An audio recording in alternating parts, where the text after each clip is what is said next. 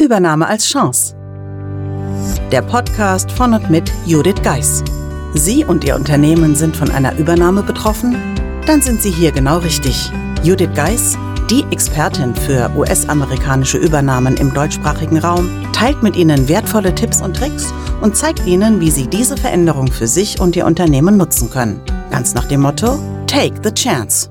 Hallo und herzlich willkommen zur heutigen Episode des Übernahme als Chance Podcasts. Ich freue mich, dass Sie wieder dabei sind. Damit Sie die Chancen nach Ihrer Übernahme erkennen und nutzen können, habe ich mein Buch Die Übernahmeformel geschrieben, das bei Springer Gabler erschienen ist. In meinen Podcast-Folgen zum Buch gebe ich Ihnen ergänzende Tipps, mit denen Sie schnell ins Handeln kommen. Heute zum Thema Geschwister sind Gold wert. Ich folge einem Grundsatz, der mir in meinem Leben schon viel Zeit, Geld und Ärger erspart hat. Er ist ganz einfach und klingt sicherlich auch für Sie plausibel. Denn er lautet, wenn du vor einer neuen Aufgabe stehst und keinen erfolgversprechenden Plan hast, dann suche zuerst jemanden, der sich mit der Sache auskennt und dir weiterhelfen kann. Dies möchte ich Ihnen als Tipp für Ihren Übernahmeprozess mit auf den Weg geben.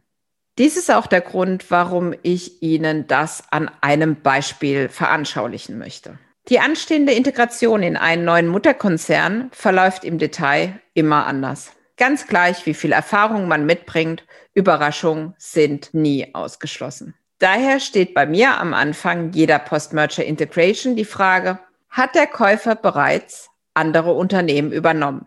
Denn ganz ehrlich, was kann einem Besseres passieren als eine deutsche Schwestergesellschaft, die schon alles hinter sich hat, was jetzt noch vor einem selbst liegt?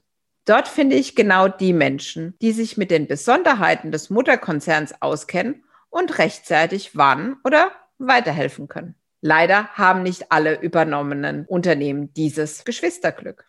Dann bleibt mir nichts anderes, als auf andere Ressourcen zurückzugreifen. Vor Jahren bin ich mitten im Integrationsprozess von einem Kunden als Projektmanagerin für die Integration nach einer US-amerikanischen Übernahme beauftragt worden. Die Mitarbeiter fühlten sich von den Anforderungen aus den USA überfordert und hatten keine klare Vorstellung, was von ihnen erwartet wurde. Trotz aller Anstrengungen erhielten sie immer wieder negative Rückmeldungen aus dem Mutterkonzern. Der Frust war groß und Daher suchte der Geschäftsführer nun Unterstützung für sein Team. Ich forderte also die Mitarbeiter zunächst auf, für ihren jeweiligen Bereich alle Vorgaben des Mutterkonzerns anzufordern. Wenn sie etwas nicht verstanden haben oder Informationen fehlten, war ihre Aufgabe, erneut nachzufragen. Eine besonders engagierte Mitarbeiterin im Accounting gab ihr Bestes.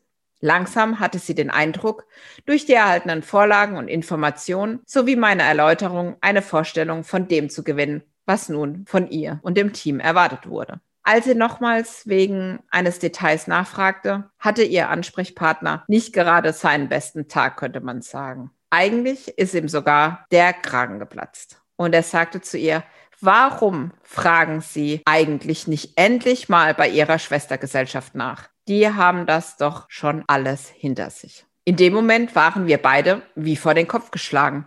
Die Mitarbeiterin, weil sie diesen Tonfall nicht gewohnt war und als heftigen Vorwurf auffasste, und ich, weil mir gar nicht in den Sinn gekommen war, dass man bisher noch nicht nach einer Schwestergesellschaft gefragt hatte. Seither gehört die Frage nach Schwestergesellschaften zu meinem Standard. Ganz gleich, in welcher Phase ich in der Post-Merger Integration einsteige.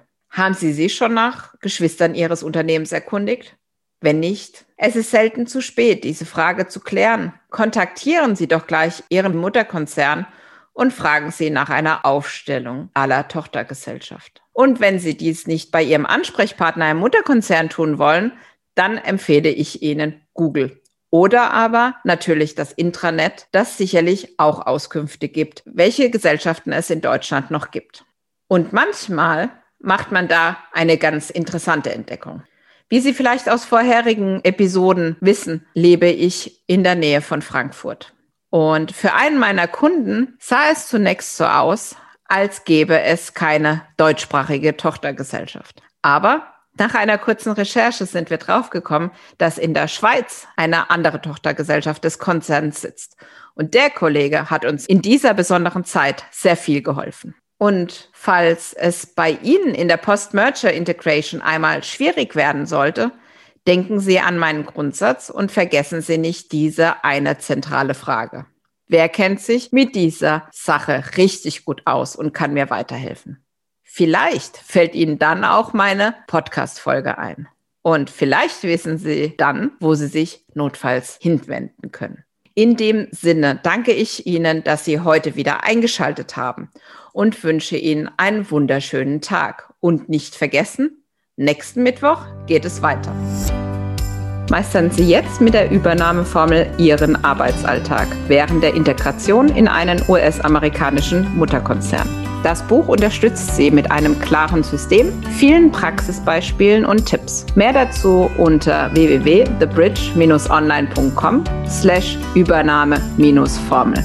Den Link dazu finden Sie natürlich auch in den Show Notes.